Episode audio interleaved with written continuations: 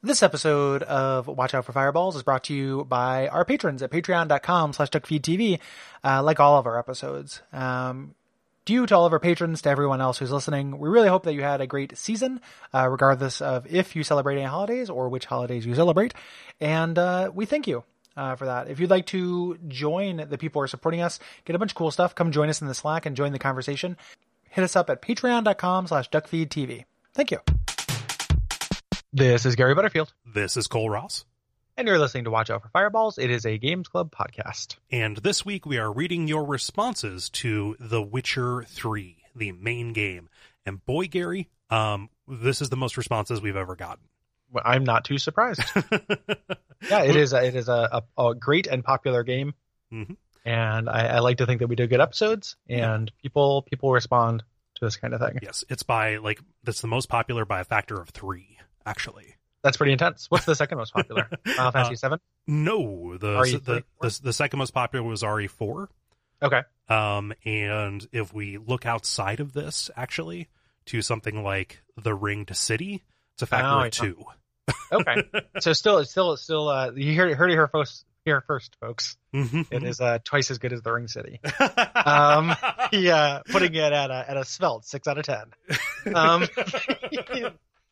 um, yeah, so this uh, I'm really excited. Everyone uh, wrote in. We're going to go ahead and jump right into business. Yes. Uh, uh, first, though, uh, because we had so many, I had to I had to leave an awful lot off. Um, please understand um, that we did have to do some editing. So I'm sorry if yours didn't make it in.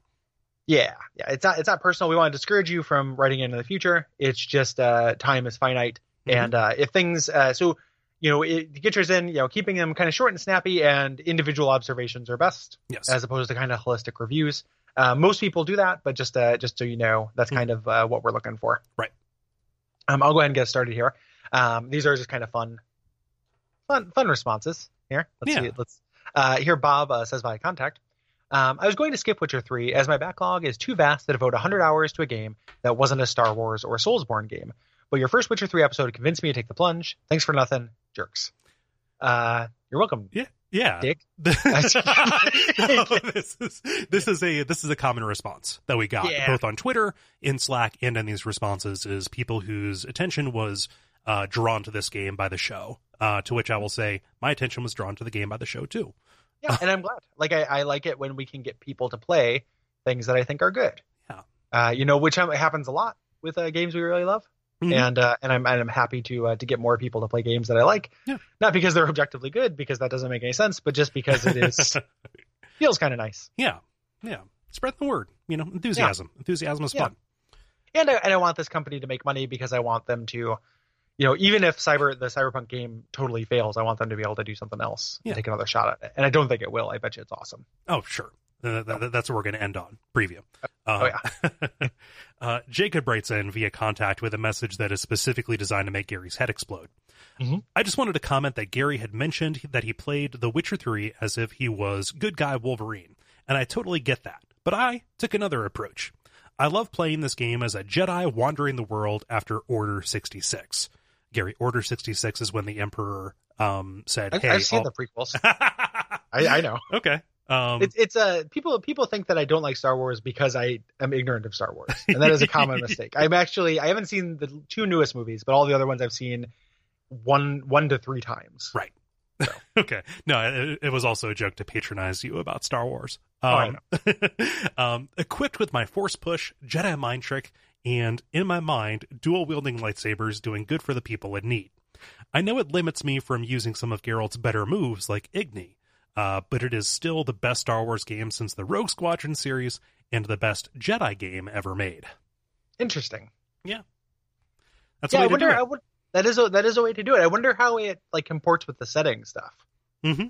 You know, because I mean, not that Wolverine makes sense in in you know me- medieval Europe pastiche no. either, but the uh you know it, it's further away from from Jedi times than, than, it is from Wolverine times. Remember, Star Wars is so far in the past that it's the future. That's true. Um, That's true. Yeah. Um, I, I wonder how that goes with uh, with with Geralt's moral ambiguity.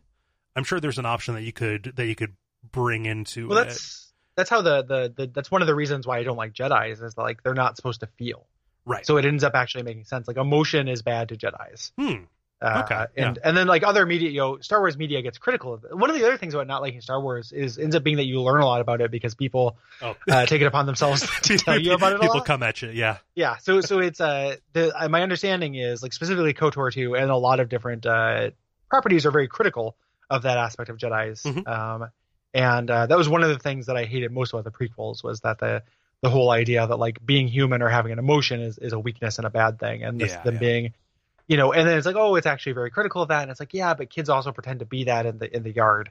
Mhm. You know, it's like it's it's it's having its cake and eating it too kind of Yeah. Yeah. uh, in a way. I, me and me and my friend Will, uh, who is a fair weather Star Wars fan at best, but we had an idea for um, kind of a series of of different properties you could apply this to. But it'd be like a game show where uh, you'd hook me up to a series of like sensors and things. You could just tell me like paragraphs like that, like just be like, oh, you know, like after Order sixty six when the Emperor, and just kind of tell me this thing, and then you'd monitor my face for micro reactions, and if they, if there were any, I'd get shocked and if I could make it to the end of like the Wikipedia entry or what Wikipedia entry on it or whatever, then I would be fine. And then if I if I you know showed any kind of displeasure or winced at all, uh, then then I would get shocked.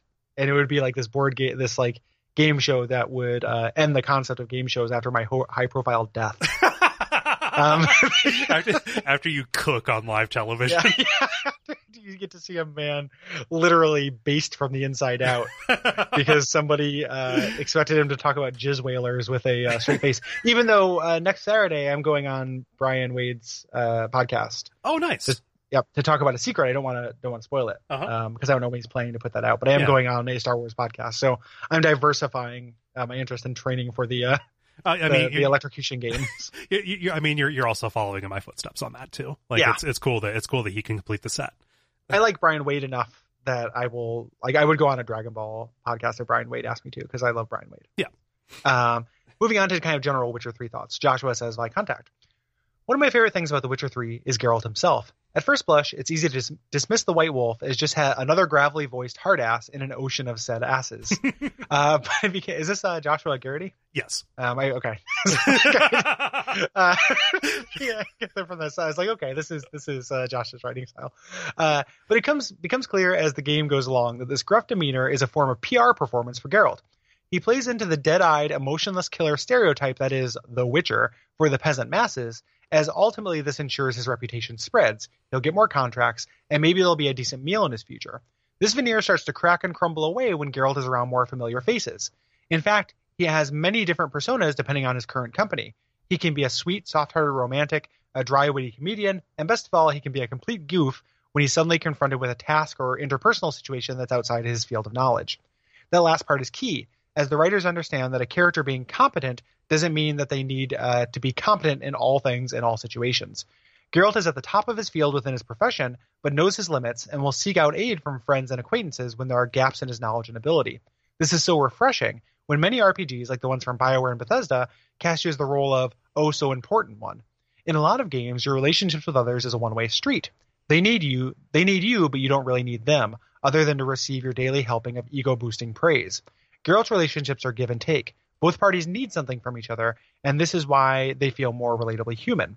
Ciri takes on the messianic role here, but choosing to turn this trope into a supporting member of the cast actually serves to further highlight that Geralt is just a cog amongst many, uh, uh, many other important moving parts, rather than the entire engine driving the story forward. Playing as Jesus is never going to be as interesting as taking the role of a dude or dudette just trying to do their gosh darn best against the impossible. Very well said. Yeah, really well said. Yeah. Um, that's I I think we kind of circled around it, but I don't know if we said exactly that in the episode. So way to way to you know, I definitely I agree with you. Like I Yeah. also pulled that from this. Mhm. Um, super super good. Yeah, I love the idea of Geralt uh, properly re- representing the Witcher brand. You know, Yeah, yeah, and that's definitely like the conclusion I came to is that it was an act, Mhm. you know, during that thing. And I love this this idea of him uh, having friends because like you have something like, you know, people get a little bit irritated when you compare this game with other big RPGs, but I think it's really illustrative. You know, you end up with like something. You know, I never feel like the, the your friends in like my, your friends in Dragon Age two or Dragon Age Inquisition like were your friends, but it didn't feel as like lived in because it wasn't a two way street. Right. Like at the end of the day, you're still calling the shots. You go and do a loyalty quest for them to get your meters up and maybe have sex with them, but you don't, you know, have.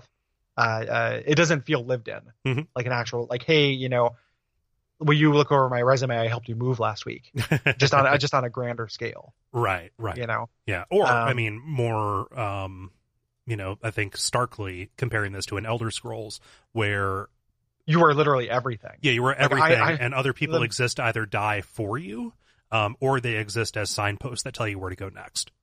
I uh, I ended up uh, in a moment of intoxication. I bought Skyrim for Switch Okay. because I, I and it was when I thought I was going home, and I was like, this will be a great playing game because like it would be. Um, and I, I played. I only played for about an hour or so, and it's uh, you know, because as much as I I badmouth that game, it's like it's a- I like that game. oh, yeah. I It's fun to run has a lot around and, like, go into a cave and fight a necromancer, you know? yeah, it has tons, it has tons of problems, but it, Yeah. does a lot of cool things too.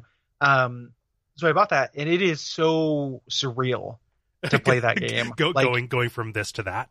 yeah, where like everyone just literally like weirdly pivots on a pole, Mhm. turns towards you, and tells you what their motivation is and what to do next. You know, with no flourish. Yeah. Like like the first uh, house you go into with the little girl, like the the wife and the husband, and they all just like weird, like stiffly pivot towards you and just say like, "You're gonna have to go to White Whiterun." You know, it's just like, oh, okay, like Yeah. you don't you don't seem real. Like you you are you are you're the you're the moose out front. You know, like it's it's a whole a whole world of the moose out front. A whole world of moose out front.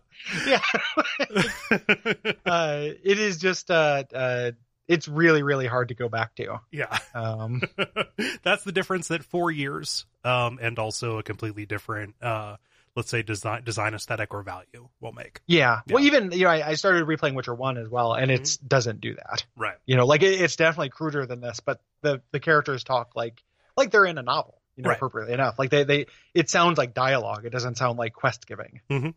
So. Yeah. um, pretty pretty amazing. Like that's one of the biggest things I took away from this game, other than just being one of my favorite games like I've ever played, but also just like it really does recontextualize other big RPGs in a Yeah. major way. It's a little bit of like a, um, what is it? Bob said playing Dark Souls ruined other games for him. It's, it's kind of a scales from the eyes moment a little bit. Yeah, they live glasses. Yeah. You know, it's like oh, like oh, every character in Skyrim like may as well just be a sign. Right. Like every single character. Yeah. You know, whereas like you can't couldn't turn like Dandelion into a sign. No. You know. The dandelion wouldn't fit on a sign. Yeah, exactly. It'd be a it'd be a scroll at worst. Yeah. Um, let's see here. Logan writes in via contact saying, "I had zero interest in this game, mostly due to the sexism of the first fu- the first two titles in the series. And the first review that I read on Polygon, I think, confirmed my fears about how the game would treat and depict women." As evidence of the game's attitude toward women, the author of the review pointed to the Red Baron questline, where he wrote that the player is asked to sympathize with a wife beater, um, and to a moment when a major female character is tortured. Then I read some comments about the game by the author Joe Abercrombie, whom I love and whose work takes what I think is a fair and healthy attitude towards gender, gender issues. He convinced me uh, to give it a shot, and well, yeah, even with the clunky combat, it's one of my favorite games of all time. And it's not a sexist game. In fact, it may be one of the most feminist games ever made. The narratives and quests are so skillfully written that they act as kind of a litmus test for the player's own sexism. It doesn't ask you to sympathize with the Red Baron, but you can if you want to. It does ask us to see the Baron's humanity, which I think is much a much more nuanced and courageous choice, a much more adult choice. Likewise, the torture scene. Our companion, who is a woman, asks us not to intervene, no matter what we hear, not to come to her rescue. That person quotes, um, and no doubt it's an uncomfortable moment, but it's about giving her agency. Like so much of this game, trusting that this female character knows what she wants and can handle it. Did you rescue her? Would you have rescued her if she'd have been a man? Or would you have trusted that he, uh, or would you have trusted that he knew what he was doing and could endure it? These are the kinds of moments which come up again and again in this game, and which, for me, elevate it into something truly special. The Witcher 3 doesn't gloss over the sexism of its world, and it doesn't impose uh, any particular attitude upon the player either.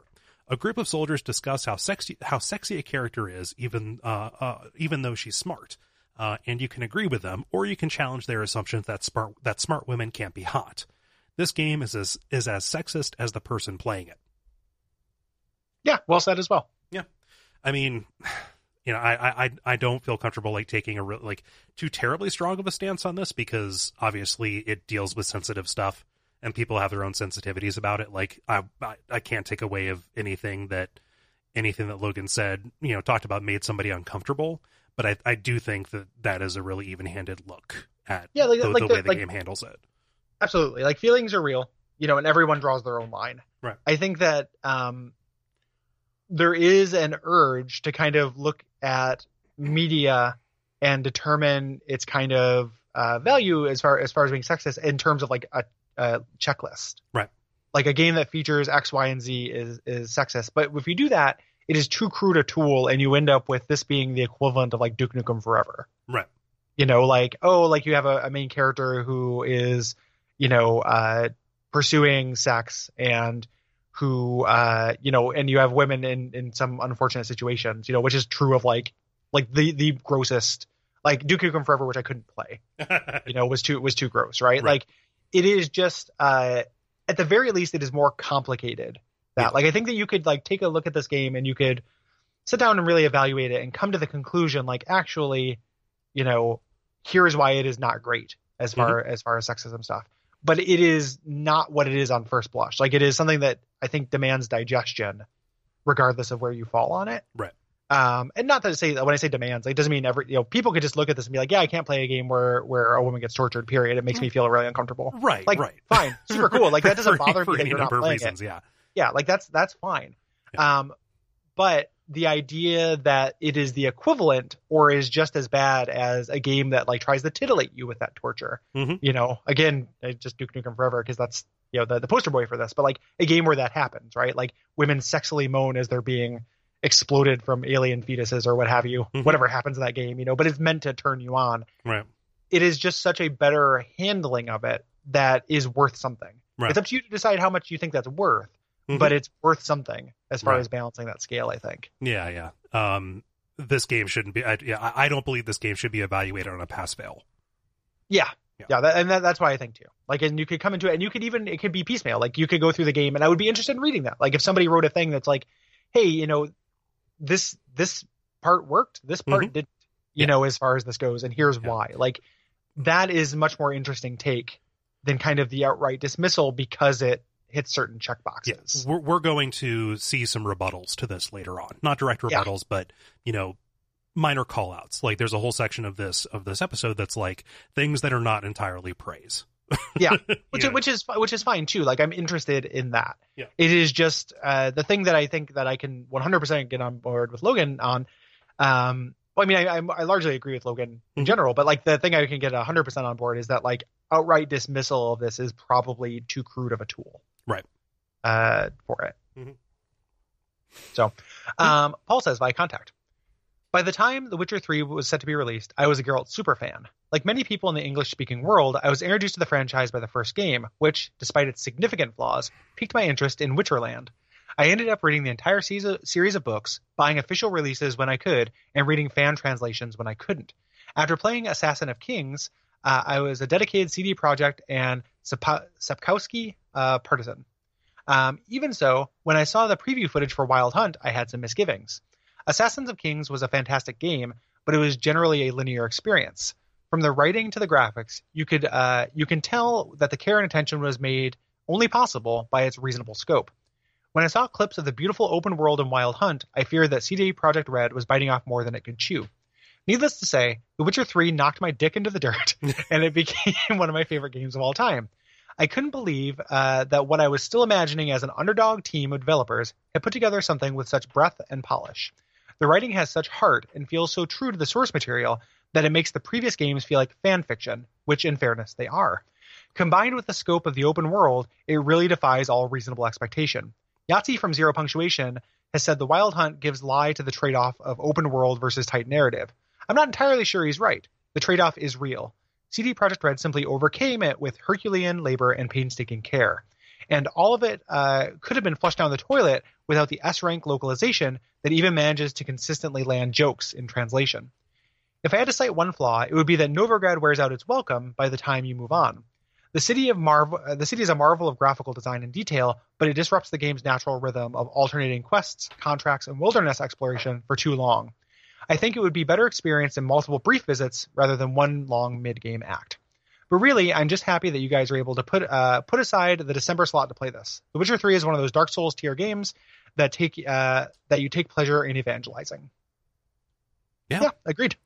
Yeah. Um, one of my favorite uh, podcasters, who's mostly a technology commentator, but also does uh, kind of like media and culture commentary on the incomparable John Siracusa, often talks mm-hmm. about um, kind of like the degree of difficulty of a thing. Mm-hmm. Like acknowledging that as a as as a part of what was accomplished, separate from the actual quality of what of what happened. Remember, like back when I talked about like 999 as this, you know, incredibly complex machine that accomplished nothing. Yeah. um, that was like a high degree of difficulty that didn't accomplish much.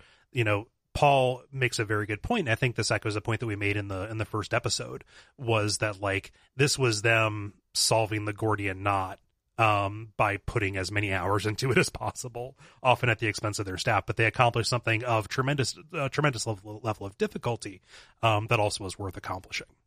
Yeah, yeah, it, it's I like those two th- that on two different axes as well. Yeah, you know, it comes up a lot. Um, not usually on the scale, because even though something that uh, you know, it's not like Skyrim didn't take tons of work, you know, right. or Inquisition didn't take tons of work, but like it comes up a lot of times in discussions of like indie games, mm-hmm. right? Like it was a common thing when we covered Salt and Sanctuary for Bonfireside Chat and like didn't love it. And I was like, hey, that was two people.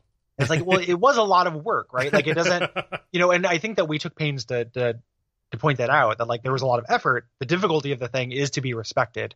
It is on a different axis mm-hmm. than the accomplishment of the thing. Right. You know, and uh, I like thinking of those two things different. And I don't think this game gets quite that credit on that, especially the translation, which I don't think we talked about at all. But like, this is has to be one of the finest localizations that have ever been done. Yes. Like um, at no point does this feel like a localization. The, the way they accomplished that was it was written simultaneously in English and Polish. That's really cool. Yeah like again just tons of work you know mm-hmm. like overcoming the problem by putting in tons of work and just putting the resources in yeah and like you, you know, know? Th- there's a reason you just don't see this because not not like that kind of work and that kind of effort is both expensive um yeah you know I, I i shouldn't have phrased that as a both that kind of effort is expensive often on a human level yeah absolutely and it was in this case too yeah. you know like it was it was a bad game to work on yeah. you know by by all accounts so like it wasn't free you know what they got but you can't argue with what they got Yes. You know, it's up to you whether the juice is worth the squeeze, but it's good juice. yes. Um, yeah. Yeah. Um, Tom the Optimist writes via contact. I read uh, most of the books in middle school by pirating English translations. The Witcher 3 is probably one of my favorite games of all time, but I always worry about parts of the game's story being impenetrable to the non book reader. The reason I bring this up is because I was hanging out with friends for a movie night. I had my new laptop with a free copy of the game and was playing it absent-mindedly as my friends argued over what movie to watch. Being an awful person, I was playing without headphones, and I eventually heard someone say behind me, slow down, as I paged through some text. Two of my friends had started watching my screen rather than discuss the possible movie choices, and within a few minutes, someone plugged an HDMI cable into my computer, and we ended up watching the entire Priscilla storyline for movie night. Um, my the game was well written and well acted enough that uh, even in the case of just someone watching over my shoulder, we could all enjoy it. As a side note, one friend, a voice actor who will remain nameless, absolutely lost her shit when she found the concerned citizen serial killer burned her throat with acid. Um, she was inconsolable throughout the last leg of that story. Yeah. Yep.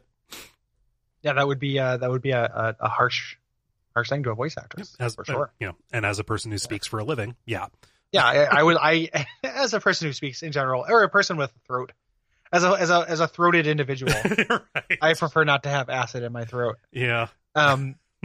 yeah, it is. Uh, uh, it does have. I I have not watched this this game, and kind of my time watching games uh, is kind of over. You uh-huh. know, like I don't have roommates. I don't. Uh, you know, so like the kind of that thing that was a big part of my youth um, now only really happens through speed runs you know and very very occasional let's plays like i don't i don't watch a lot of let's plays but right. i imagine this game working really well on that level uh, just because it is a story yeah. you know very dense so i could definitely see that for sure for sure um, moving on to kind of specific thoughts about The Witcher 3. Uh, thanks everybody who responded so far, and thanks to everyone who's going to keep responding. Mm-hmm. Sorry to do that. Thank you in the middle. Uh, just there's so many. I just taking a thanks break. Yep. um, Gerald says via contact. Uh, a lot of sugar I would talk about this game will probably be covered, so I want to talk about something that is kind of niche. The thing that stands out to me most in this game is its realism. As someone who wasted his money on a ba- wasted his money on a BA in history, this game's realism pushed me to finish it immediately. It may be lost on a lot of people, but the art style of this game is incredibly grounded in the high or in the late high Middle Ages, to the point of being history porn. There are no giant swords full of spikes, there are no huge shoulder pads. It's all either based on historical fact in terms of arms and armor, or loosely based on flat fact. Uh, you've got dudes in painted armors, dudes in gambesons, half plate, weird uh, tied together outfits, cod pieces. It's all there. And for the most part, that's uh, what they would have looked like in 1450 Central Europe. As someone who plays video games, I love gameplay. As a historian, holy shit, does that scratch this itch. It feels real and lived in because the art team knocked it out of the fucking park and based their styles on history instead of giant spiky shoulder pads. Yep. And shoulder Yeah, pads absolutely. 2017. Yeah, yeah. I, uh, you know, this this is a, a, a real this is a real thing. Mhm. Uh, you know, that, that I totally get. There's um there's a YouTube guy named uh, I watch sometimes, and again, no milkshake ducking as far as I know. Mhm. Um, called Lin- Lindybeige, I think, who does a lot of uh, videos that were like, hey, you know, could you actually do this with a sword? This thing happens in movies all the time. Like, could you actually do this with an arrow? You know, Yeah. what good were torches in actual? And it's really it's really cool. I recommend that for anybody. Yeah. Um, Like, and like, a, it- like a Mythbusters kind of thing. yeah, exactly. But specifically with like medieval arms and, and armor stuff. Mhm. Um, and the uh, I recommend that for this this kind of thing. And this game is definitely closer to to what I understand from watching those videos. Mhm. You know, um, and that that does make a difference. Like it does make things feel grounded and real, and have kind of like a just a general weight to them. Yeah. You know, I, I have no basis of knowledge on which to base agreement or dis- disagreement. I just know that this aesthetic really works for me. Yeah. You know, Yeah. I didn't that- I didn't feel taken out of anything. Yeah, and like I think a lot of it even comes down to like, or can be encapsulated by the the quest that you do for the armorer, right? Oh yeah, Where they're discussing like the trade offs that are inherent in a piece of armor that accomplishes a particular goal. You know, Yeah. And, and I'm sure that's intentional too. Like I'm sure that Quest was included at least in part to underline why you're not wearing huge like Warhammer 40k Mhm. dreadnought shit. yeah, because because Geralt has a specific a specific requirement. He needs to be able to put it on himself. yeah, Yeah. put on himself and move. Um, let's see here. That was me who said that. No, that was you. That was me. here's me reading Riley's response, which was sent in via contact. I played through the Witcher tril- trilogy last year and could gush about how much I loved it for hours, but instead I want to focus on just two, mo- two moments and how effective they were emotionally. The first is when you meet up with the Doppler Dudu before finding Ciri and Geralt asks him to take her form to see what she looks like all grown up. With only the expression on Geralt's face, you can see his love for his daughter, how he misses her, and how he worries for her safety. Geralt isn't some boring, unemotional badass. He's very much a person, and that's why I like him so much. Second is how much I loved the bittersweet Empress Ciri ending and how thematically right it felt. It's the perfect ending for a story about parenthood. Ciri is a grown woman, she's making her own decisions and moving on with her life, doing something which will help the world on a massive scale entirely of her own free will. Becoming Empress is the right choice. But a child growing up and moving away will always be sad for both parties, even if they will see each other again. The Ciri dies ending is emotionally impactful too. Geralt's line, You lie, I don't feel a thing anymore, is one of the most crushing in any game. In all the game's endings are a perfect encapsulation of how the happiest ending isn't always the most satisfying one, because in terms of quality of ending, Witcher Ciri is by far the worst.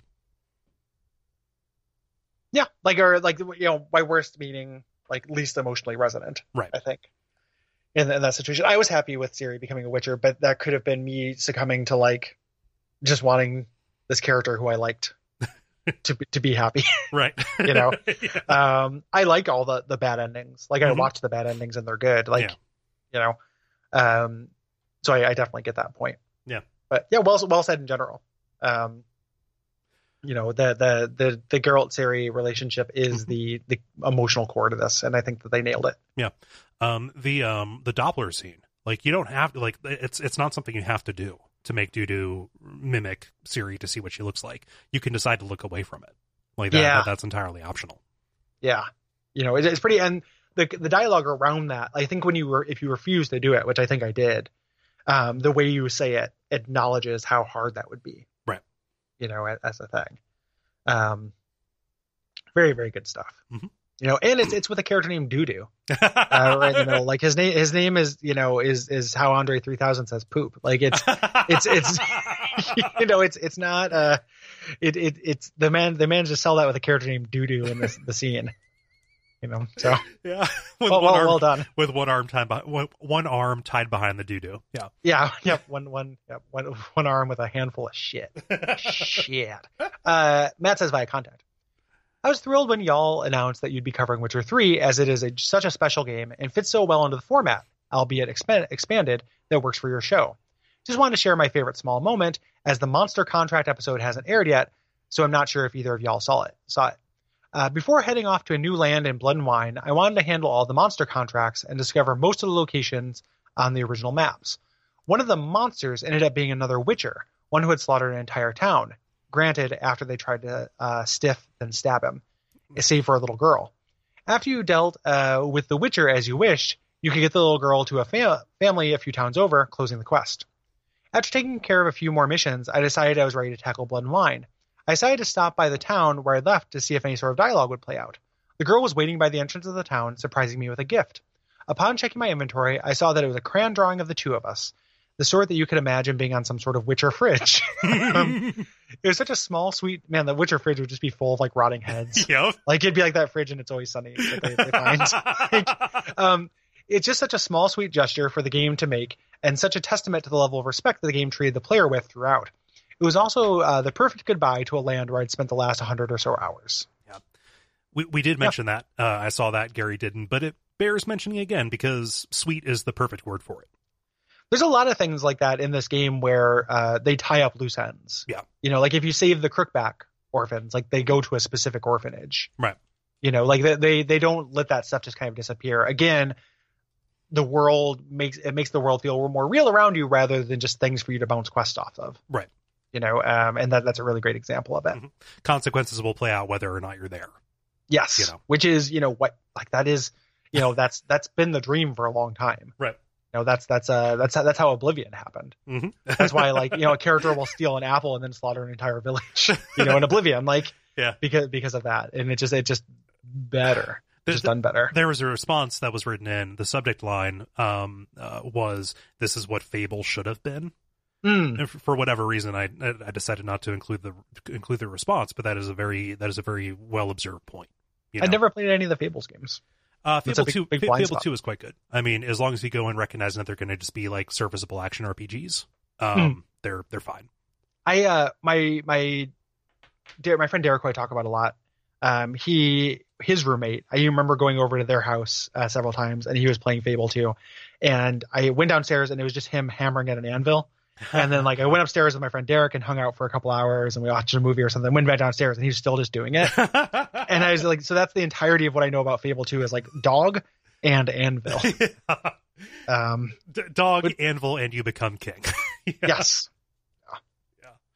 um yeah what does uh oh this this is This is you, this is friend. me god i keep doing that uh, That's okay. Bear Taco writes in via contact saying, I'm not sure how much of this you covered in the third episode, but I'd like to talk a little sugar about my new favorite character in the game. Not my new favorite character, my favorite character in the game, Dijkstra.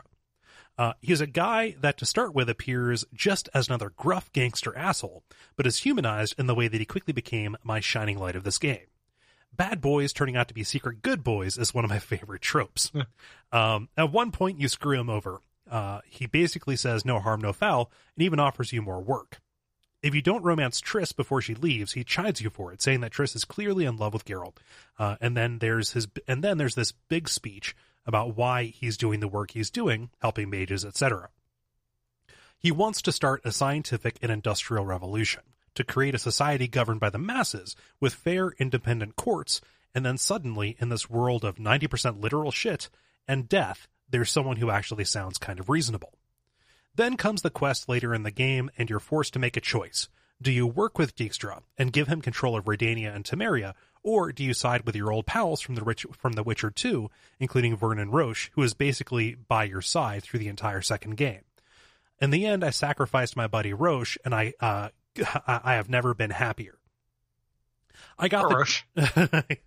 I, he just cared so much. Yeah. Um, I got the Dijkstra ending, uh, where he went on to rule the kingdoms and institute the policies you talked about, and the things kind of sound like they turn out okay, especially compared to the other political endings. Anyway, you might have covered all this in episode 3, but I wanted to add my perspectives as someone who's played The Witcher 2, uh, which is also a very good game and far more playable than the first. Yeah, yeah, Dijkstra's great. Yeah, both of us sided against Dijkstra, uh, but that's more because he hoodwinked us and tried to betray everybody. Exactly. Yeah, I, I just I, my my Witcher doesn't get tricked, so No, that, that's no. that's the entirety of, of it. But I'm really looking forward to uh, finishing Witcher one, so I can move on to Witcher 2 Mhm. and actually like see some of these characters who I grew to really like from three. Yeah. and see them uh, uh, articulated. Yeah, Dijkstra being context. Dijkstra being um cultured, you know, like that, that Mhm. that's a common thing. Like, oh, the the big tough guy who actually turns out to be, you know, have a, a kind of have a heart of gold, but also really know a lot about like plays and shit. Um, Mm-hmm. you know, it's a common thing, but it still works on me.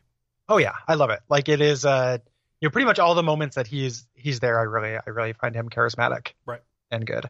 Um, it is it is one of those things too where like I don't think it is worse because I I didn't uh, or better because I didn't play Witcher 2 Mhm. but I kind of loved like just going in here and and just having this kind of hello Newman like relationship with him. yeah, You know, like it's still like again that's just you know uh, again like a, a testament to the three, but it just felt right. Mhm. You know, like I could pick up enough context clues to kind of give it a, a general idea. Even if I didn't turn out to be wrong, it ended up working right. in the scene. So every time they were together, like it worked really really well. I love the part where you don't romance Triss and he like chides you for it. Like right. I didn't bring that up during the episode, but it happened. And even though I knew like okay, like I'm playing my guy as a, as a Yennefer man, um, it does make you feel like you fucked up Right. in the same way like one of your friends might be like, dude, Yeah. you know, like you're you're gonna regret this. Like, Right.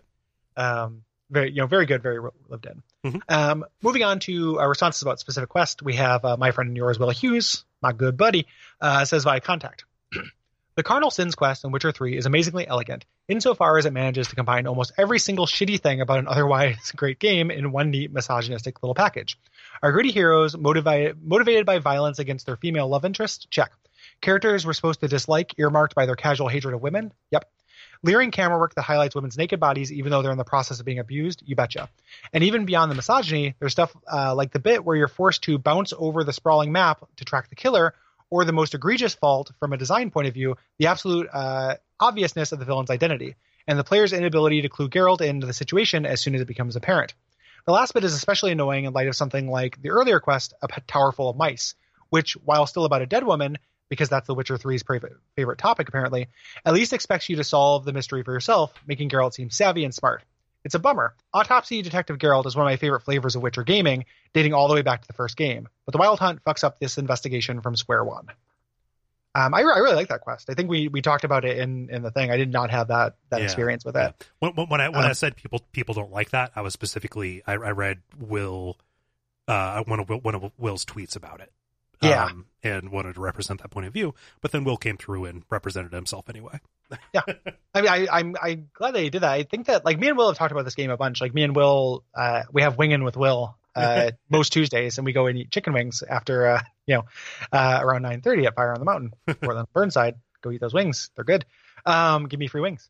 In the uh, uh, so we we talked about this game a little bit, but not to this this degree. Um, Mhm. I didn't I didn't feel like that was the thing. Like it didn't strike me as misogyny any more than like the killer in Seven's motivation was misogyny. Mhm.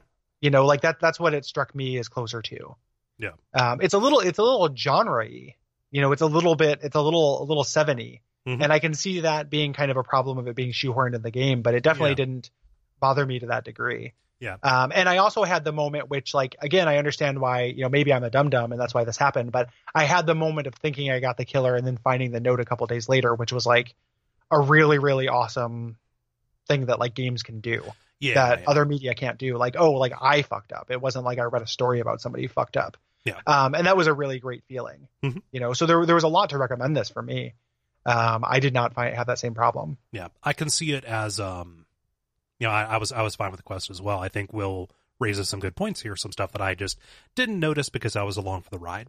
Um, one thing that that it does do is it kind of stands out. Like you said, it is kind of genre-y, and it's one of you know maybe a, a couple of quests. I don't know that I can name the others, but it is a quest that highlights that like yeah, these quests have like different designers, or they were designed at different times or different writers, and sometimes those incongruities are so great that they just don't match up on, on either end, right? Yeah. So like this this stands out, um, and you're always going to notice the uh, the sore thumb, right?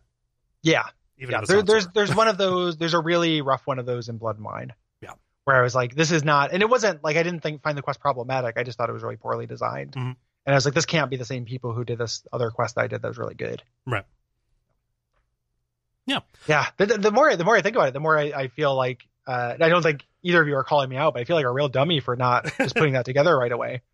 It's like they, they do it. Like, I mean, we we went over this. Like they do a little bit to shade it because there's that other guy who comes in and is like, oh, this person has access to the Mhm. the autopsy stuff. But yeah, I just you know maybe slow on the uptake, or maybe you know uh, a more charitable way is that I wasn't role playing it enough to try to figure it out myself. I was kind of just being told a story, you know, like you said, kind of along for the ride with it. Right, right. Yeah. Which is, you know, it's a problem. You know, you, you, you fall into it. Not a problem, but like it's a thing that happens. Oh, I know it's a problem, Cole. Thanks for saying what you're all thinking. no. Um, the, uh, no, Uh-huh. problem is the wrong word. It is a thing that happens with, uh, you know, especially something, you know, something that uh, is uh, as otherwise well written as this, right? I, I there's also a thing too where like you get kind of I think in the, the ideal way that you want a game to work is the where you can pretend to be a detective Uh-huh. uh, as well when the character does. It's so rare that a game will indulge that. yeah.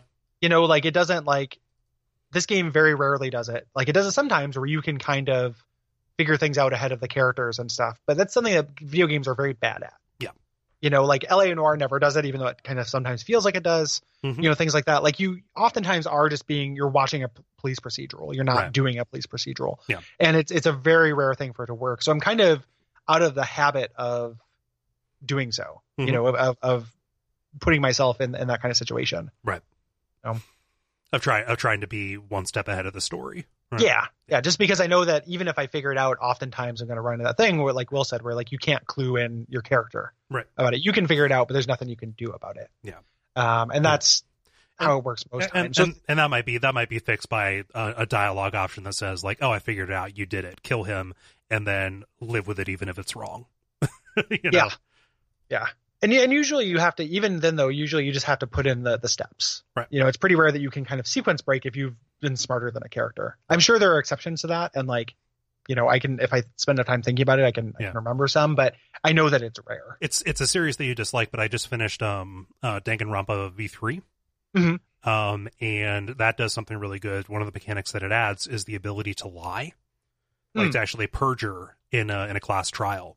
Um, and there are like specific times where you're supposed to do that. Like the right answer is to say something that is untrue to kind of break the other people out of a out of a line of logic. Um, that you know that, that that's wrong.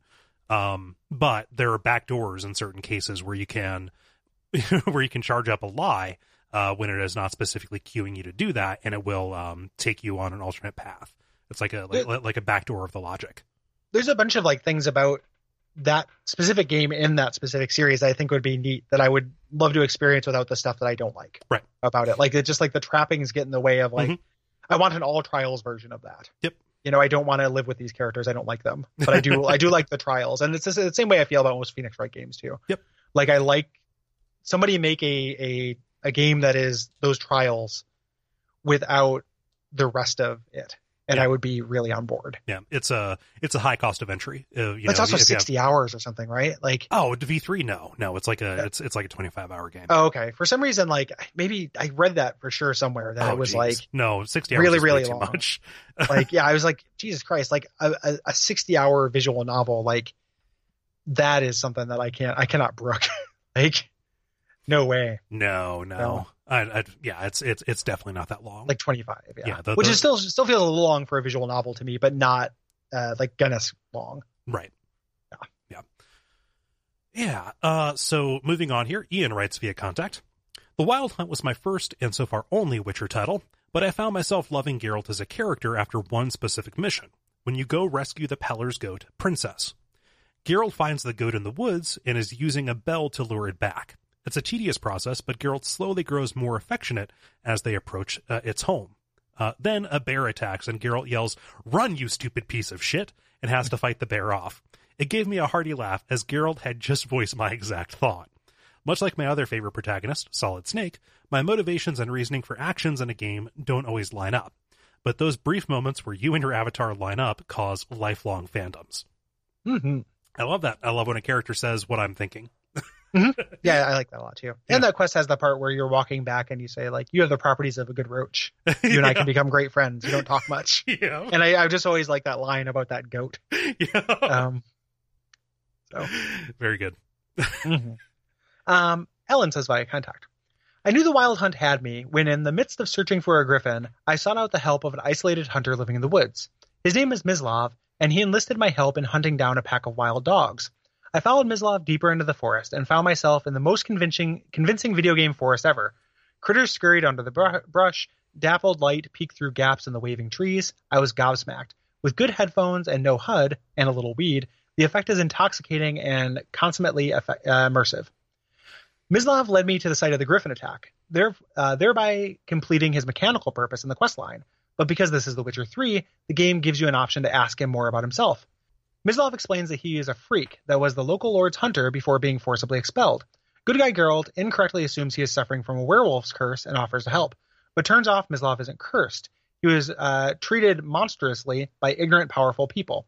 He was in a clandestine relationship with his lord's son, but when the lord found out, he was exiled. He exiled Mislav. Mislav's lover later committed suicide. This 10 to 15 minute stretch of gameplay set the stage for encounter uh, uncounted hours of adventure. The Witcher 3 is no ordinary video game, but a nuanced, well written, immersive experience in a class all its own. Right. So Yeah. we, we mentioned that like in the like in the episode where we talked about the um the side quests or the main quests for uh, for for White Orchard, and that fall, like that that part falls a little bit into the uh, the bury your gays problem a little bit if we're looking at if we're looking at tropes, but it does introduce that kind of ambiguity and you know aspect of the way that would play out in this uh, Yeah. and you know in Zelda times. Yep, yep, yep. Um, it also, uh, Alan brings up something that we didn't talk about really at all during the main episodes. And I just want to point it out there is like we didn't talk about this game audio visually, Mhm.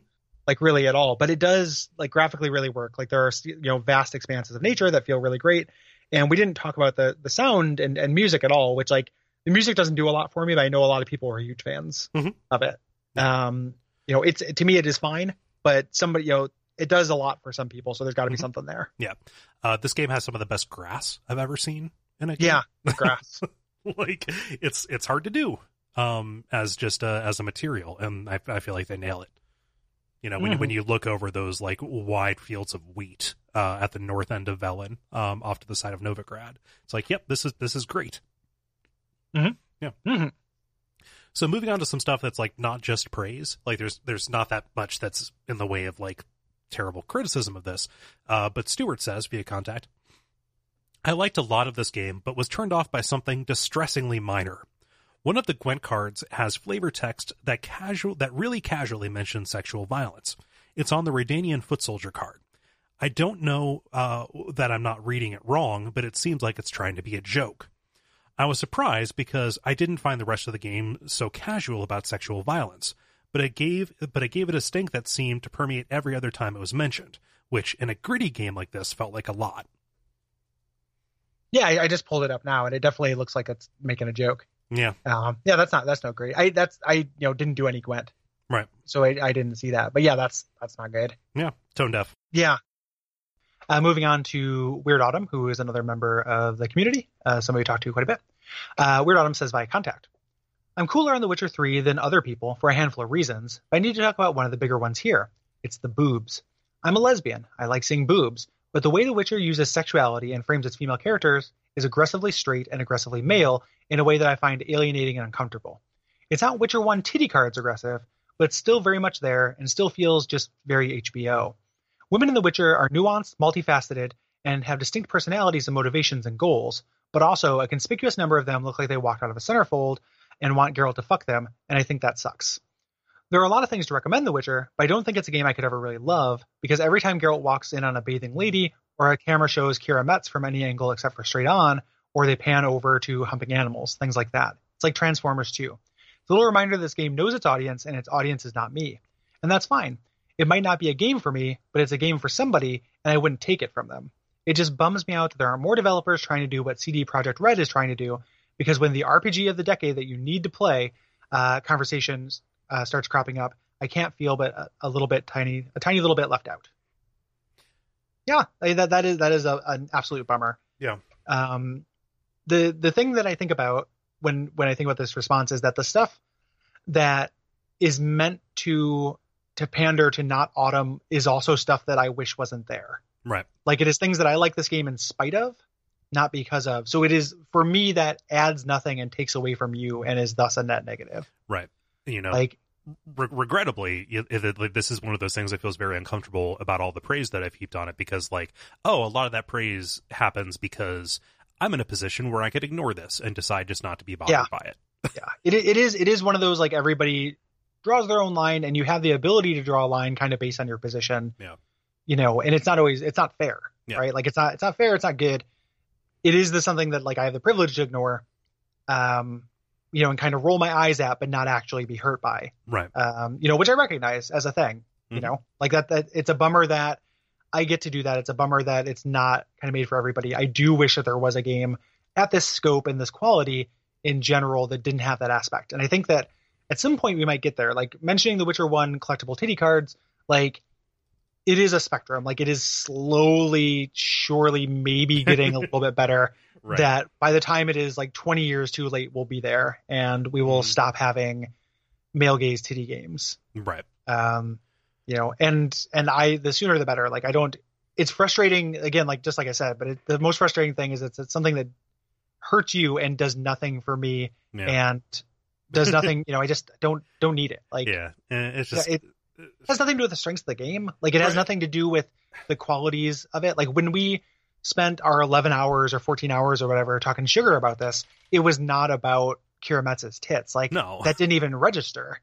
It's it was it was it, it was know, it was about like how cool that dinner like like the, the like basically her entire entire quest line leading up to the tower was yeah, which would have been awesome if it were in a book. Like Right. that would have been worked as a script, as a non-visual right element. You know, it just adding a little something for Daddy is Mhm. never something that I am on board with. yeah You know, so Yep, and it just it's one of those things like there's an argument probably that this comes as baggage with The Witcher because, you know, it's established in canon that the, you know, every woman that Geralt associates with is this magically augmented super super sorceress. you know? Super Fox, You Right, right. yeah, Art- supermodel. Are, are artif- artificially beautiful. It would be very it would be very great if there was a visual vocabulary that was, you know, acceptable in games where it's like, oh, you can communicate that without gigantic breasts yeah, out there. yeah. know? There, there, there would have been a way to be faithful to like even something that was like a problematic canon Mhm. that is not quite you know doesn't isn't excited about the the fact that the the boob rendering has gotten better. Right. You know, which is like somebody on the staff was um excited O- o- about. And obviously, because if you look at the DLC, uh, like costume packs, like Yeah. everything is just these plunging necklines, and like here's Ciri's Skellige outfit, and there's barely anything, like there's barely as graphic clothing in it. and it, it's it's frustrating too because you can tell that like they know the difference because you look at somebody like Ciri base costume, Uh-huh. which like looks like a modest adventurer's costume to me. Mhm. You know, like that looks like something that if I were playing a D and D character, they could wear that. Yeah, And like it wouldn't seem Ciri has a to me. Ciri has a figure, and like there there's a, there's a quest where you can see see her naked. Like that's that, that, that, that's a thing about it. But her general presentation throughout the entire game is that modesty, right? Yeah, I mean, I mean mostly just the clothing. Like the clothing is functional, Right. You know, which is which is all I want Mhm. For many of this stuff. Like it, it's all I want to see on a costume Yeah. in in a character in a video game is Mhm. that it looks like they're dressed to do the thing they're doing. Yeah. You know, as opposed to dress being dressed as something for daddy. Uh, you know, so the um it's a bummer and and a lot of people do really like that like that is a thing that is you know to Daughter's point like that is it is for somebody as far as that even that aspect Mhm. of it is for somebody there's like people who are just like whole hog into it like I like whole the, hog. the well Please don't say well, whole yes, hog when you they, talk they, get, about they put their this. whole hog into it the other people who uh I'm still getting used to hog as a euphemism for ding dong like, but there are people who who are just like yes this is a great super great game and I love that you get to see all these these titties uh-huh. and and all these sorceresses are naked and then there are people like you and I who aren't that person but also have the privilege to like just kind of roll our eyes at it and move yeah, on yeah. Just be like, oh, I. I probably wouldn't play this in front of a lot of people. Yeah I mean, even even then like it is such a like HBO is a really apt point of comparison in Yeah. lots of ways for this and it's like you know like you can you have Game of Thrones viewing parties and they have you know gross male gaze tit stuff all over I'm like it's not like not saying that to excuse it, just saying that it's not the most egregious thing in the world. It exists on a continuum. It's not there yet. Yeah. And it sucks that uh, that it still leaves some people left out. Yeah, I feel I feel bad that this cost of entry has has left you excluded out of this thing that I otherwise genuinely enjoy and think Yeah. there's a lot to get out of. Like that is senseless in its I mean, its like Autumn. So, so Autumn's very active in our Slack and is still playing the game and has like lots of other problems with the game other than just the the Mhm. you know the boobs. You know, so it's right, right. it's possible that it's you know it's not it's not you know like like she says it's it's something where uh you know something that there's something to recommend but could never really love because it doesn't Mhm. have that fit Yeah. and like that that's that's the bummer Mhm. you know because it is something that i really love you Mhm. know like i'm not this is a problem i recognize it doesn't erase everything i like about the game it's just something that i like the game about you know Yeah. like the game in spite of Right. you know everybody draws their own line everyone makes their compromises where they choose to it's you know it's probably very good for us to get used to talking about this, especially if going forward we're going to be as evangelical evangelical about this game and sing its praises because Yeah. this is something that's going to going going to follow it and like it's it's a complicated relationship that I think is Yeah. that I think is good for us to wrap our head around, right? it's it's it's the kind of thing where the the the the parts of this that I think that are masterful, like the magnum opus parts of it, have informed the way that I think about games. Right. The parts of it that are still kind of just a video game in, in this style definitely suck. You know, but it's it's it will be hard to you know in the future like if i'm talking about writing in a game Mhm. like the the boobs in this game probably won't come up Right. it's just this, this asterisk that's going to be next to it kind of forever because i want to think you know again like a long enough timeline like things bend towards progress that the uh this you know this will that will be seen as embarrassing kind of writ large eventually Yeah. you know um that's the hope Yep. uh, but it, it's it's it is definitely it's good to know you know it's good to think about and recognize that there are people who don't have the ability to kind of just roll their eyes and move on. Yep. It's not ability, but don't have that privilege. Right. Um, you know, and it's uh, I'm lucky that I can. Yeah, and hopefully um there is something like what you're asking for, something of the scope that doesn't have this problem coming down the pike.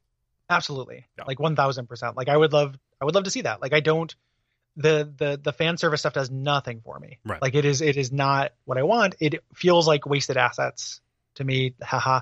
Um kind Hog. of hog. yes, yes, it feels like uh It feels like a You wasted know, hog. yeah, wasted hog. Like just yeah, just like, you know, never never need a game trying to tug my hog. And this game is no exception. Yep. Um Frank, uh, Cole, what does Frank say? Well, Frank says, I'm writing about CD Projekt Red's infatuation with Triss. The first two games featured her pretty heavily and pushed her as Geralt's main love interest. Hell, they barely mention Yennefer. It isn't until this one that they begin to feature, albeit so slightly, how manipulative of Geralt she is, taking advantage of his amnesia, specifically Triss taking advantage of, you know, Geralt's amnesia. Uh, they also change her from the novels uh, to match what I can only imagine is uh, match what is appealing to gamers, making her a redhead, removing her burn scars, etc. It's one of the only things that I see as a disservice to the source material. Anyways, I'm a Yennefer man.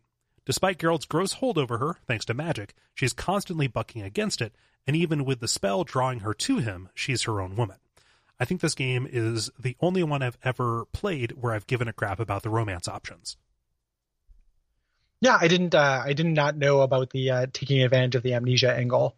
Yeah. With with Triss, I started replaying the first one again, and she knows that you have amnesia and stuff, but I don't know if they later reveal or if it's only in the books that she knows more about the context Right. of your your past and your relationship and stuff. Mhm. I do not know. Yeah. Um. So there might be some some context there, but I I kind of get it. Yeah. You know, just from from context there. Yep. Yeah. Um. Yeah, and I I we we linked that um zero or that uh, extra credits video on the romance options Yes. in this in one of the earlier episodes. Um, and I am with you in this game doing that really, really well. Right. Um, you know, the opposite of turning that into a meter you fill up. Yeah. Um, Fletch, also a community member, who we talked about, we talked about quite a bit. Um, Fletch says, I came to The Witcher 3 ass backwards. I've been reading the novels as they were translated for a bit, but the games were too janky for me to want to spend 50 plus hours with. Then a buddy of mine who was really into them roped me in by having me play blind chair slash lore guy in an LP of Blood and Wine. When I didn't have the controller, I was won over by the writing, and we had more than a couple arguments between recordings about how to handle some of the events, as we clearly had diverging Geralts in our heads. um, I told uh, told you that story uh, to tell you this one. Witcher 3 is a game where I love the writing, but I hate the gameplay attached. With so much running back and forth, quests that branch into two to five smaller quests regularly, and the bugs I occasionally had. Let me tell you, when Geralt and all his enemies are invisible save their weapons, the combat is a nightmare. And remember, monsters don't always have weapons. um, I've been playing it slowly over the past year, and I'm still dragging my feet through Act 2 as of this email. At least the game cannot possibly make me want to scream, what the shit, when it ends, uh, as much as the novels do. Probably. Not knowing how the novels ends, I I I, I don't know. well, now you have you have uh, you have screaming what the shit. Yeah. To look forward to. there we go. I'm gonna get there. I'll get there eventually. Yeah. yeah. I've uh, like the the I understand that it is a po- like glitches and the combat are popular complaints of this game, but as we mentioned, like I had a very different experience. Yeah. Like I ran into relatively few uh, glitches, like the the voices cut out for one quest for me. Um, it wasn't a big deal, and I've never, I don't have a problem with the combat. Mm-hmm. Um, so, Yeah. but I understand that a lot of people do. Yeah. So all I can do is say, like, shruggy emoticon, that didn't happen to me. It sucks that it happened to you. Yeah, yeah, Yeah. It, is, it is a bummer that you have experience. I wonder if it's a what the platform is, if that makes a difference. I don't know. Because uh, PS4 maybe the PS4 is less glitchy, but has uh, worse load times. I don't know. The load times sucked. Yeah, the load Uh, I times had were that. I had that bad. experience. Yeah, the load times were pretty excruciating. Like not Bloodborne pre-patch excruciating, but still pretty bad. Yeah. Um. Um, Andrew writes via contact. I've played games where the side content feels like a necessary evil to level your, to level yourself up to be ready to take on the main story. I've played games where the main story is bland and the fun lives and dies by the fun that you make for yourself in the side content. Nothing in The Witcher 3 ever felt like a chore. Even the most mechanically rote quests are livened up by Geralt's dry wit or, in some cases, his dry bemusement. I think the only time I was really let down was on my second playthrough. On my first, I, I avoided Gwent like a plague ridden maiden. So when I was hunting down Whoreson Jr., I ran into his casino with steel sword drawn, ready to go medieval Rambo on them. By the end of my first run, I'd come around on Gwent and found myself loving it. So I was a bit sad when, on run two, after I did the uh, did that quest by playing Gwent and trying to pump up and trying to pump uh, Junior's goons for information, the quest ended with one of them accusing me of cheating and being forced to fight my way out anyway. That lack of choice is all the more glaring in light of how the game approaches other meaningful choices. There's no karma meter and few branching paths, but your choices will have an effect on the people around you, most notably Ciri. I recall seeing some games games publication refer to the game as as a fatherhood simulator, uh, and that's a pretty apt description for achieving her various endings. The choices you're given uh, that affect the uh, the ending are so minor in the moment, but in retrospect mean so much. And more importantly, uh, you have to think about what's best for Ciri the person, not what you think is best for Ciri the girl you want to protect from the world because of your father's uh, love for her. No, there is no karma meter as imposed by an all knowing arbiter of good and bad. Instead, your karma is subjective based on the viewpoint of those affected by your decisions. Yeah. Yeah. Yeah. I I only had a couple of times where like fighting was the only option too. Yeah. Like I definitely noticed it a few times, and there there are a number of times where it's not. You know, like there is a. Uh, I think it is one of the DLCs, and this is not really a spoiler. I think there's one of the fist fight things you can get out of by you know without fighting. Hmm. Uh, you know things like that. Like there there are times where you can't, and that to me points to either just like the right hand not knowing what the left is doing in scenario design, maybe. Yeah. Because having to do the fight anyway is a real, uh, you know, It's is a Bush pretty stock move, standard. yeah. Yeah. it's a bush league move, but it, one that you see a lot. Yeah. You know, like uh, we're all all diverging paths leading to the same place. Um, so I I didn't notice that one specifically, and only noticed a few of them in the game, but they're definitely there. And uh, it's it's a like a bright light cast long shadows kind of thing. Like the uh, those individual moments feel worse because the game generally doesn't indulge in that bush league shit. Right, gaps and missteps stand out. Yep, yep. Yep. Um, yeah. Uh, thank you, Andrew. And uh, you know about the the fatherhood simulator, like agreed Mhm. on on points and and how that uh, deals with. You know, it actually weirdly enough, though, when you say like in, as opposed to having a, an an omniscient arbitrator of morality, um, it's more about what people think. That reminds me of Alpha Protocol a lot. Yeah. Where you know it's not a right and wrong. It's what does one person like versus what somebody else you know likes. Mhm. And what do people want to hear? And Yeah. that's an interesting play space to to be in, I think. Yeah. Um, John says by contact. This game is still one of my favorites. I can imagine many people uh, praise this game, so I'm going to go uh, in the other way despite my love for it. Skellige.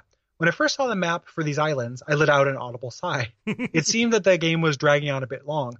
Then there was more of this focus on Yennefer, who is a supervillain, callously destroying people for her own advantage. Okay. Like, yeah. That's a read. Um, yeah, that's a read. Um, the side quests generally take a dive, or writing and creative wise. I could have done without the entire area.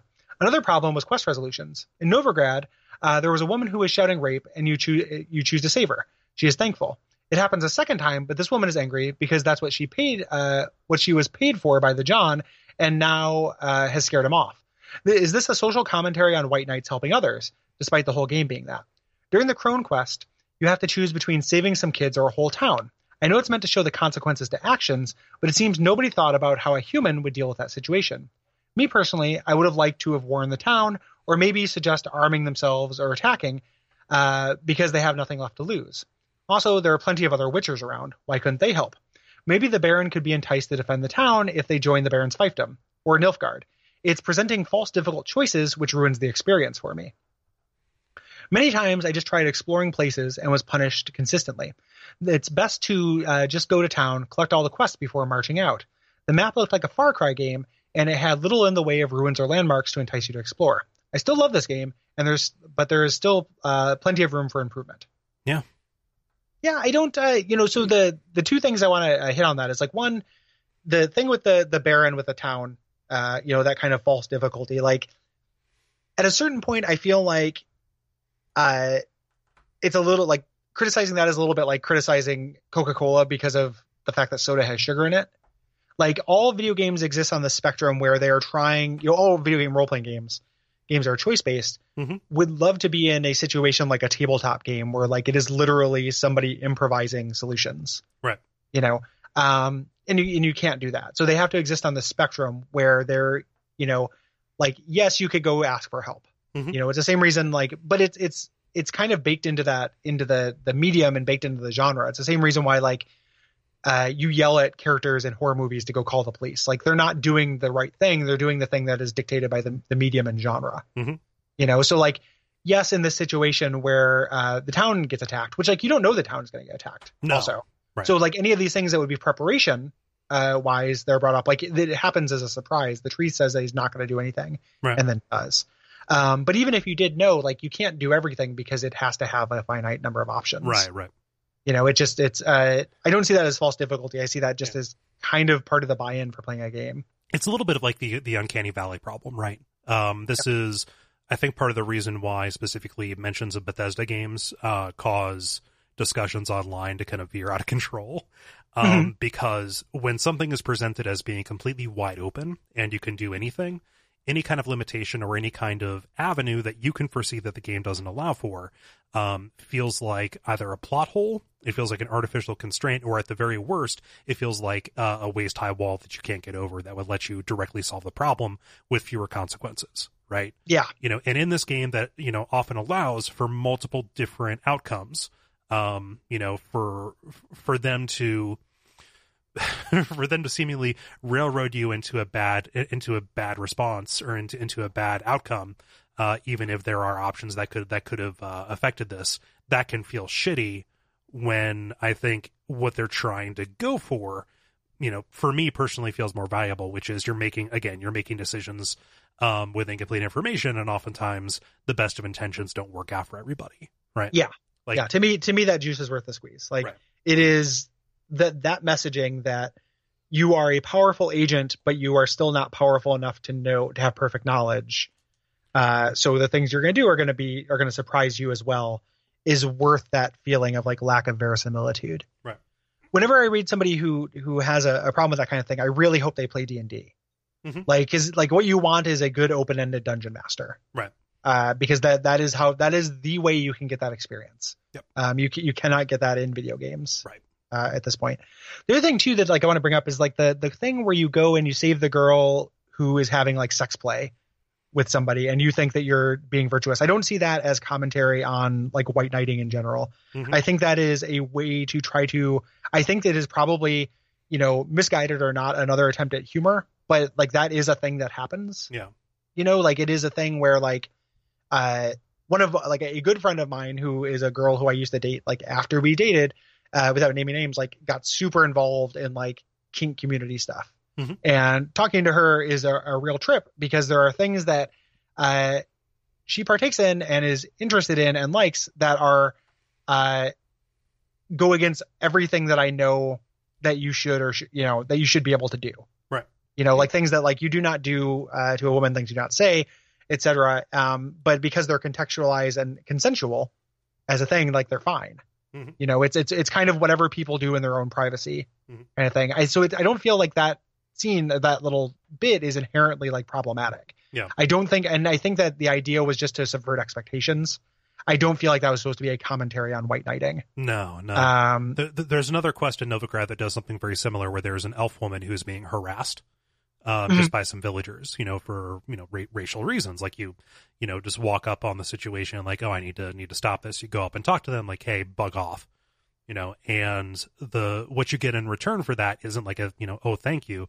It's you know, you just you just did that to make yourself feel better. Like that, that, Yeah. that, that is what she says. Like, you know, you should have trusted me to being the person who lives this life, you know, to, to get through this situation and not walk up and think that you had the solution to this problem. yeah, you could solve it. Right. Like I think that is just them trying to to subvert expectations. Yeah. More than anything, but there is like a shock element to it, right? Mhm. Like when you when you when you are first exposed to or you first like see that like oh there are like people who are just like oh you know uh are are into things that you do not like that go against everything that you've ever learned. Mhm. You know that is a weird thing and it's hard to get used to. Yeah. Uh, and it's just like odd to hear. And that, that you know I think that that's kind of the play space that it's it's messing around in more than anything. Yeah.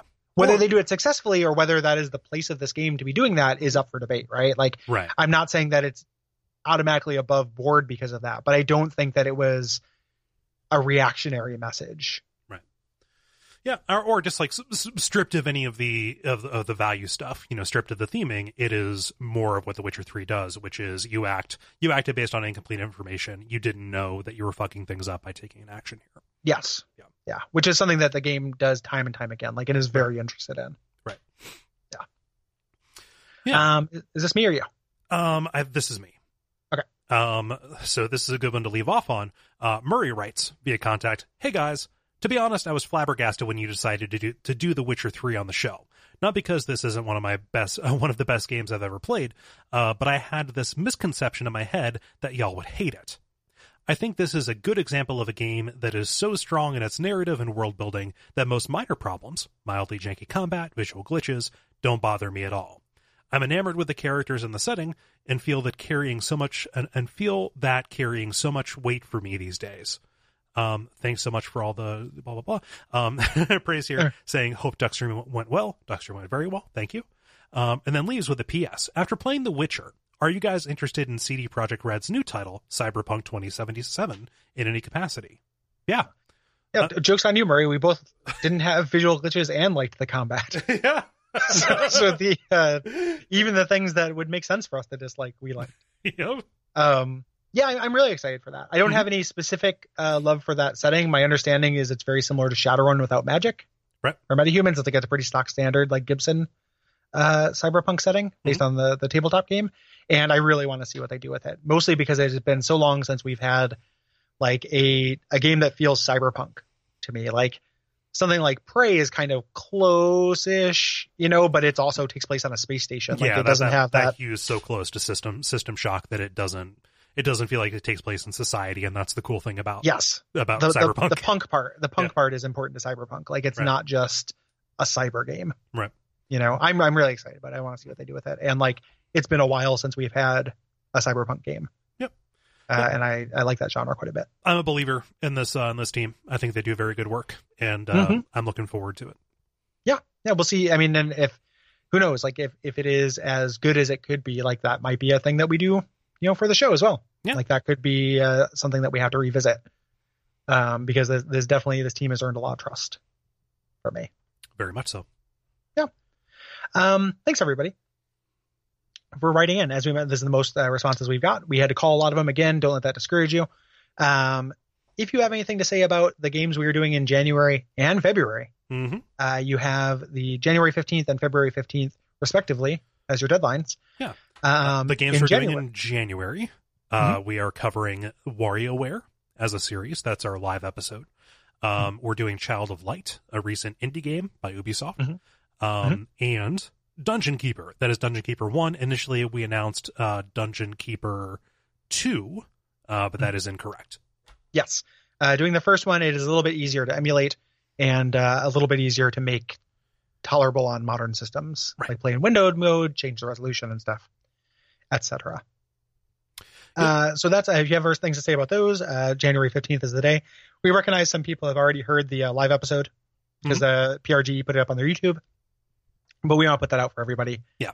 Regardless, we thought it was a real fun episode. Yep, We also recorded additional stuff about the show um, Yes. as well. So Yep. So that'll be a little bit longer than that. So there'll be some bonus stuff. Yeah. Um, February is our first uh, Patreon backer uh, theme month, where somebody has given us a theme uh, and picked a game. Uh, this is Mitch, uh, Bonfireside Chat alum and buddy, um, who has chosen mechs.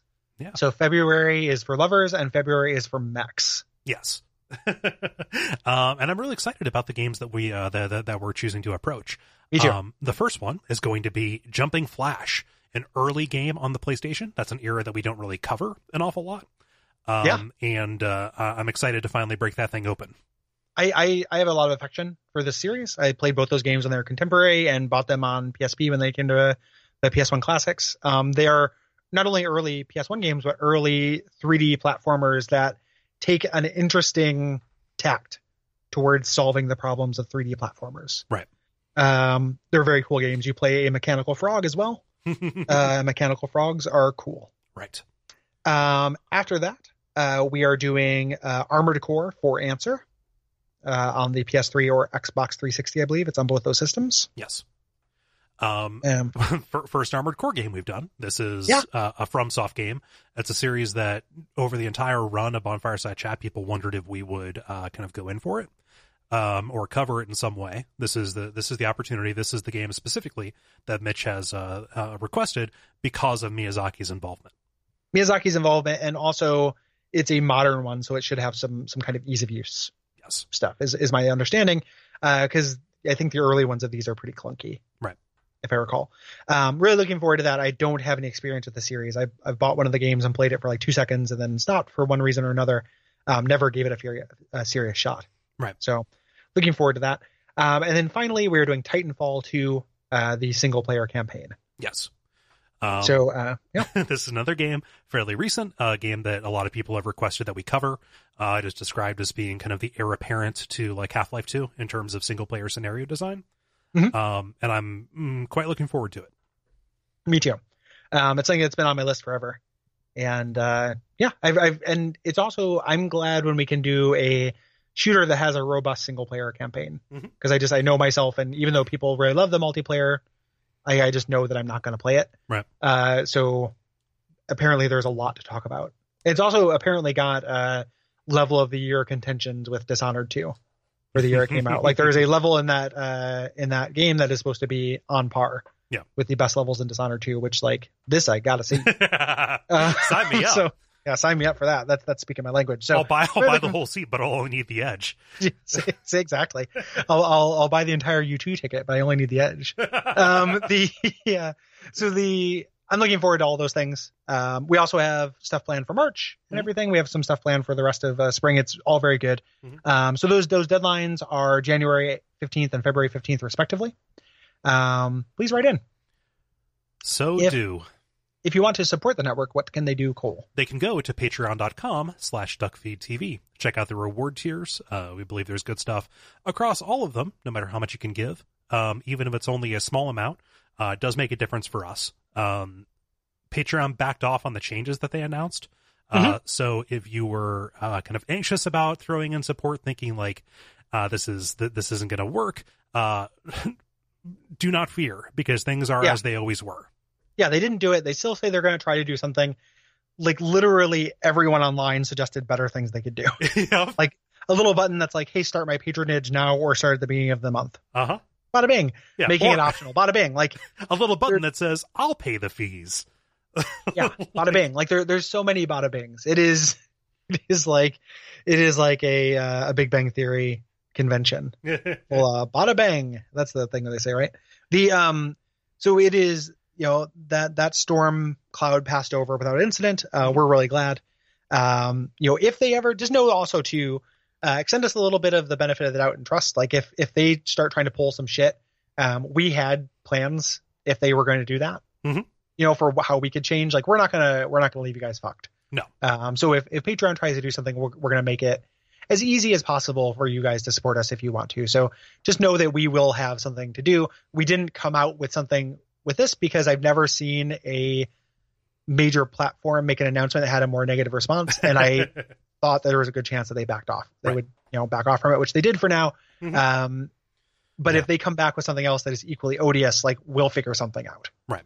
Uh, Um, so give us a chance to think about it and stuff because it's not it's not easy. Like several people wrote in, they were just like, "Oh, just switch platforms." It's like, well, Uh, you know that that's that's incredibly hard, and you know a lot of this stuff is based on momentum. Like it would be Right. very difficult to build up, you know, that that's the same kind of support on a new platform. Yeah.